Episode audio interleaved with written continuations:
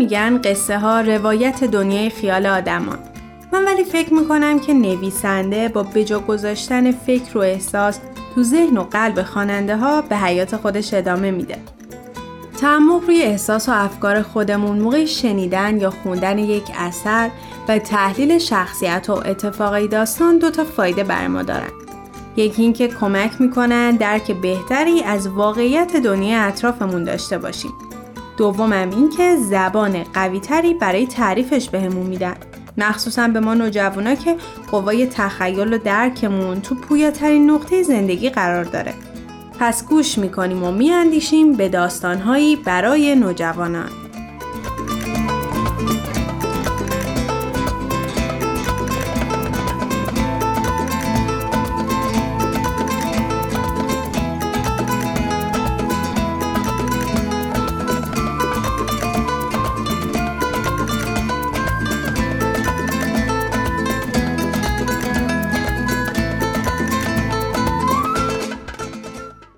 کیمیاگر اثری از پاولو کویلو برداشتی آزاد از ترجمه آرش حجازی قسمت چهارم. جوان بیدار ماند. دو ساعت پیش از فرارسیدن روز یکی از جوانانی را که در خیمهش میخوابید بیدار کرد و از او خواست خوابگاه فاطمه را بیابد. سپس به جوان پول خرید دو گوسفند را داد. جوان مغرور از اینکه به مشاور واحه کمک کرده به چادرش بازگشت. در سکوت میان نخلها قدم زدند. این کار برخلاف سنت بود اما در آن لحظه هیچ اهمیتی نداشت. یکدیگر را در آغوش کشیدند. چشمان فاطمه سرشار از اشک شدند. به خیمه اش رفت. در اندک زمانی خورشید آشکار می‌شد اما جوان دیگر در واحه نبود. از آن روز به بعد واحه برای فاطمه مکانی خالی بود و صحرا فقط یک معنا داشت انتظار بازگشت او. صبح همان روز کیمیاگر و جوان دلتنگ حرکت را در میان شنهای صحرا آغاز کردند. هرگاه می ایستادند شاهین از شانه کیمیاگر برمیخواست و در جستجوی غذا پرواز می‌کرد. شبها پتو پهن می‌کردند و آتش نمیافروختند. چند بار از کنار جنگجویان قبایل مختلف گذشتند اما هیچ کدام خطری ایجاد نکردند. غیر از صحبت درباره احتیاطهای لازم اغلب در سکوت پیش می رفتند تا آنکه جوان گفت فکر می کردم قرار چیزایی که بلدید و به هم یاد بدید. برای یاد گرفتن فقط یه روش وجود داره عمل کردن. تبدیل سرب به طلا رو به هم یاد بدید. این افسانه شخصی منه نه تو. کسی که توی افسانه شخصی دیگران دخالت کنه افسانه خودش رو کشف نمی‌کنه. چرا به شما میگن کیمیاگر؟ چون هستم. کیمیاگرای دیگه چه اشتباهی کردن؟ اونا فقط دنبال طلا بودن، دنبال گنج، نه خود افسانه شخصی. توی جهان تکامل یافته ترین فلز تلاست. نمی‌دونم چرا. آدما این موضوع درست تعبیر نمی‌کنن. واسه همین طلا به جای اینکه نماد تکامل باشه باعث جنگ شده. بعضی از کیمیاگرا یادشون رفته که سرب و مس و آهنم افسانه شخصی خودشونو دارن. سپس در حالی که غذا را آماده می کرد گفت به ندای قلبت گوش بده.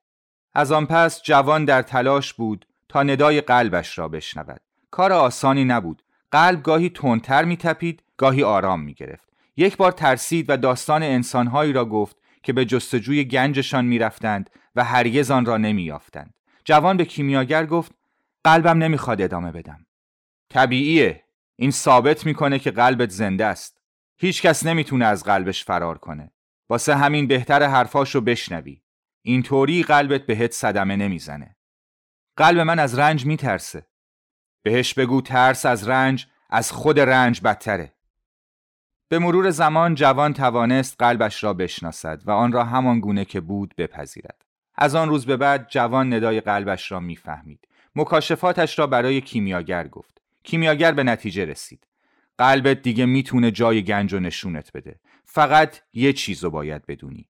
قبل از رسیدن به رویات همه چیزایی که توی مسیر یاد گرفتی مورد امتحان قرار می‌گیرن چون باید بتونی به یادگیریهات تسلط پیدا کنی.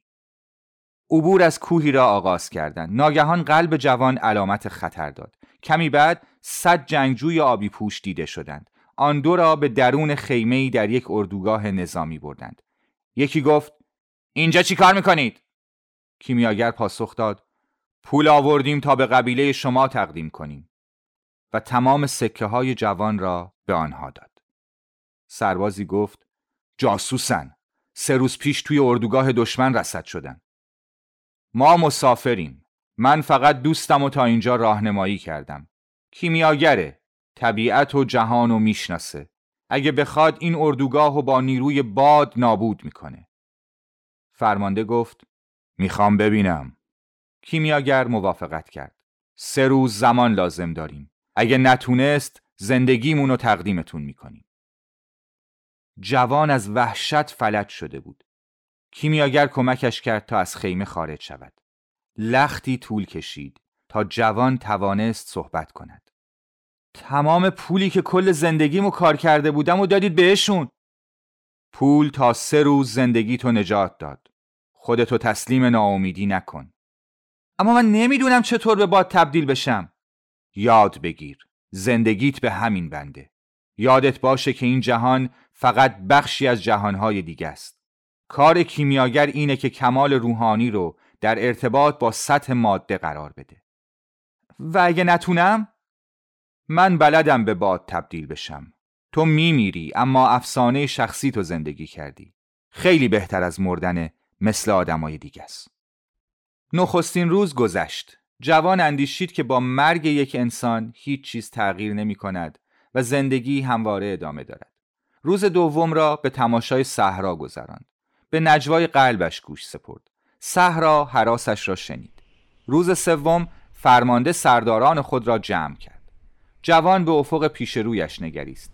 به زبانی ناشناخته با صحرا باد و خورشید از عشق سخن گفت. از عشقی نه همچون صحرا ایستا ماندن نه چون باد جهان را پیمودن و نه همچون خورشید نگریستن از دور. از نیروی سخن گفت که جهان را همواره بهتر می کند اما آنها حرفهایش را نمیفهمیدند. نمی‌دانستند چگونه می‌توان یک انسان را به باد تبدیل کرد. در عوض صحرا شنهایش را به جوان بخشید. باد با قدرت وزید. آسمان از گرد و خاک پوشیده شد و در جای خورشید تنها دایره زرین گذاشت. خورشید نیز سر تسلیم نهاد و جوان را به دستی ارجا داد که همه چیز را نوشته است. نیروی از عشق در قلب جوان جوشید و نیایش را آغاز کرد. نیایشی که هرگز به جای نیاورده بود. دعایی بی کلام و بی خواسته. به خاطر یافتن چراگاه برای گوسفندانش سپاسگزاری نمی کرد. تمنای فروش بلور بیشتر نداشت. نمی‌خواست فاطمه منتظرش بماند. فهمید که نشانه ها در زمین و فضا پراکندند و در ظاهر معنایی ندارند. صحرا باد خورشید و انسان هیچ یک نمی‌دانستند برای چه آفریده شدند.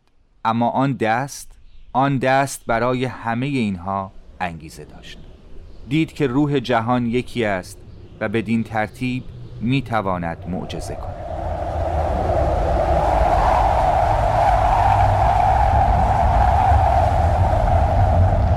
در اردوگاه دیگر نمی‌شد چیزی را تشخیص داد.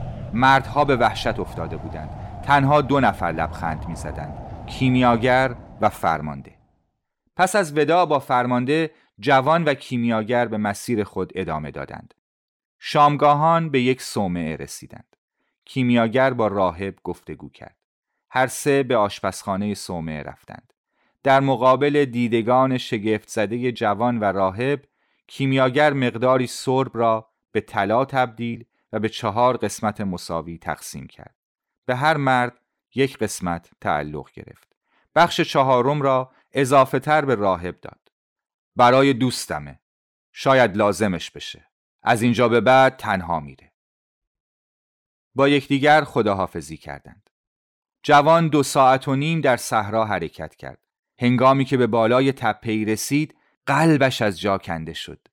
غرق در نور ماه اهرام مصر با عظمت و وقار سر برافراشته بودند. جوان به زانو افتاد و گریست. خدا را سپاس گفت به خاطر مسیری که پیموده بود و انسانهایی که ملاقات کرده بود. پادشاه تاجر مرد انگلیسی کیمیاگر و فاطمه. به گنجش رسیده بود. تمام شب نقطه‌ای که اشکایش ریخته بودند را کند. ناگهان صدایی شنید. چند نفر به او نزدیک شدند. نمی توانست صورتشان را ببیند. یکی از آنها پرسید چی قایم کردی؟ هیچی. او را گشتند. طلای کیمیاگر را پیدا کردند. مجبورش کردند زمین را بکند. اما هیچ چیز در زمین نبود. آنقدر او را زدند تا نخستین پرتوهای خورشید در آسمان ظاهر شد. احساس می‌کرد مرگ نزدیک است. دارم دنبال گنج میگردم. با همان لبهای ورم کرده برای راهزنان رویایش را تعریف کرد. رئیس راهزنان گفت دیگه چیزی نداره بیایید بریم. سپس به طرف جوان برگشت. دو سال پیش من همینجا دو بار خواب دیدم که باید تو دشتای اسپانیا یک کلیسای متروکه رو پیدا کنم. اگه ریشه انجیر مصری توی انبارش رو بکنم یه گنج پیدا می‌کنم. اما من اونقدر احمق نیستم که به خاطر یه خواب از کل صحرا رد شم. جوان به زحمت از جای برخاست و به اهرام نگریست. اهرام به او لبخند زدند. نام جوان سانتیاگو بود. به کلیسای متروکه رسید.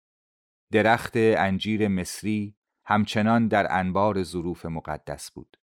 فکر کرد ای جادوگر پیر همه چیزو می‌دونستی. وقتی راهب منو با لباس پاره کلی خندید. نمی‌تونستی از این یه قلم معافم کنی؟ آوای کیمیاگر را در باد شنید. نه اگه بهت می‌گفتم اهرامو نمی‌دیدی. مگه قشنگ نبودن؟ جوان خندید و با بیل ریشه انجیر مصری را کند. یک ساعت بعد در برابر صندوقی پر از سکه های طلای قدیمی اسپانیایی سنگ های گران قیمت ماسک های زرین و بتهای سنگی پوشیده از جواهرات بود. قطعاتی بازمانده از جنگی که فاتح آن فراموش کرده بود درباره آن به فرزندانش بگوید اوریم و تومیم را در صندوق گذاشت آنها نیز بخشی از گنج او بودند چون پادشاه پیری را به یادش می آوردند که دیگر هرگز ملاقاتش نمی کرد. باید به تاریفا می رفت و یک دهم گنج را به کولی می‌داد. باد وزیدن گرفت. از آفریقا می آمد. عطری را آورد که او خوب می شناخت و نوای بوسهی که آهسته روی لبهایش نشست. جوان گفت دارم میام فاطمه.